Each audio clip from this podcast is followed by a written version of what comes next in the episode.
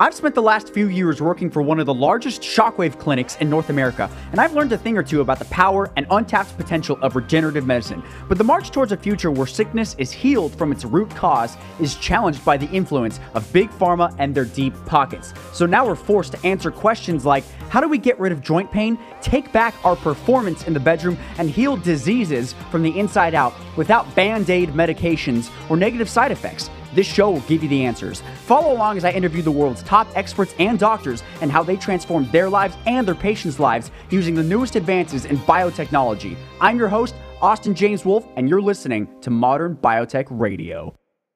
Hey, what's going on, Modern Biotech Pioneers? So today we're talking about the physics behind waves and shockwaves for erectile dysfunction and sexual performance. So I wanted to go over this one study. This one study was published in 2020 in the Sexual Medicine Reviews Journal, and they basically describe the physics behind how it works and how it improves and enhances your sexual performance. So I just want to jump into the study again. If you're on YouTube, you can see the study here with your own eyes. For those listeners on the podcast, I'm going to read it off for you. It's going to be in the show notes.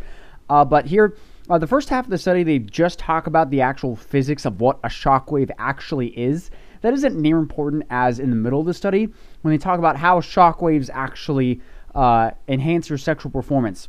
So just to give you guys a little background, a shockwave is just when something, basically when a sound wave or something moves faster than the speed of sound. So for example, when a jet moves faster than the speed of sound, it generates a shock wave. And so basically the history behind shockwaves is I'm actually writing a short little booklet on shockwave therapy and how you can use it to treat joint pain, cellulite, or enhance your sexual performance. So I'm really digging into the history of shockwaves, and they first found it when in World War II they would drop these bombs into the water to destroy submarines. It would create a shockwave, and they ended up finding out that it would damage people's lungs nearby. Even though there was no physical damage on the outside, the shockwave would hurt their lungs. Spoiler alert, don't use shockwave therapy on your lungs. Bad idea. Don't do it. So that was kind of where people first discovered it, and then they started testing it on animals in the 60s and 70s, and then they found that it can work to break up kidney stones, and so they started using very strong shockwaves to break up kidney stones, and then they started basically depowering it so it wasn't as strong to break up kidney stones and testing it on all sorts of different parts of the body, and that's how we ended up with studies on how it treats joint pain, cellulite, and sexual performance in men. So that's sort of the history behind it, and now that you know the physics behind it, let's go into the actual how it affects the body. So I'm going to read this paragraph verbatim because this is pretty important. It says, this is paragraph titled, "The Physical Forces Underlying the Biological Effects of Shockwaves." Okay, shockwaves are believed to exert physical forces on tissue in two ways. First, there is mechanical stress from exposure to the high peak pressure shockwave. Second, in liquids, shockwaves form cavitation bubbles, which are focal areas of vaporization of the liquid. These cavities then collapse when subjected to high pressures, resulting in local trauma and neovascularization. This is the key here. What's neovascularization? I looked it up on Google for you guys who didn't know what it is. This is from Wikipedia. Again, not the best source of information, but it's basically just the formation of new blood vessels.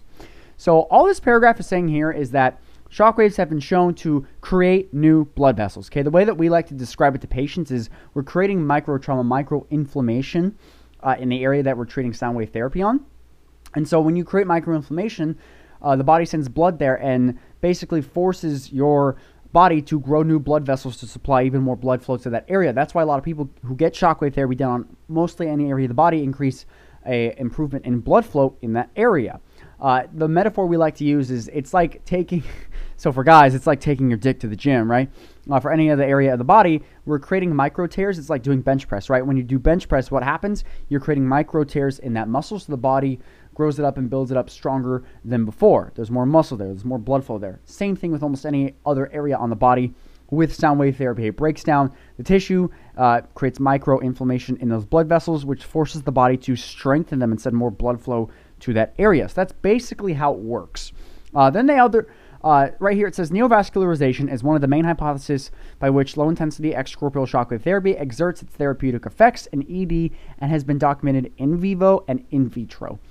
Other hypothesized mechanisms include These are other hypotheses that haven't been proven yet, but they think an increase in nitric oxide, nerve regeneration, and stem cell proliferation. Then it says the exact mechanism by which shockwaves induce these phenomena remains an active area of research. So that's it, guys. That's the physics behind shockwave therapy for sexual performance. That's how we think it works. You're creating microtrauma, microinflammation in these blood vessels in the tissue, which forces your body to send more blood flow there, grow more blood vessels, and basically make that tissue strong and whole again. So that's how it works, guys. Thanks for watching. Want to see what the top experts have to say behind the scenes? Just go to modernbiotechradio.com and you'll get instant access to every behind-the-scenes interview for free. Now, these interviews are not for the public, so please don't share. But if you'd like to pull back the curtain with me and learn what secrets they reveal, just go to modernbiotechradio.com and get instant access to these interviews for free. Again, that's modernbiotechradio.com. If you'd like to learn the best-kept secrets that they can't share publicly but allowed me to share in private, just go to modernbiotechradio.com and get instant access to all of these interviews completely free. I'll see you there. And now for our lovely legal and medical disclaimer. While I make every effort to broadcast correct information, I am still learning. I will double-check all my facts, but realize that medicine is a constantly changing science and art. One doctor may have a different way of doing things from another. I'm simply presenting my views that are as evidence-based as possible. I welcome any comments, suggestions, or correction of errors. I take no money from drug companies. By listening to this podcast or reading this blog or watching this YouTube video, you agree to not use this podcast, blog, or video as medical advice to treat any medical condition in either yourself or others, including, but not limited to, patients that you are treating.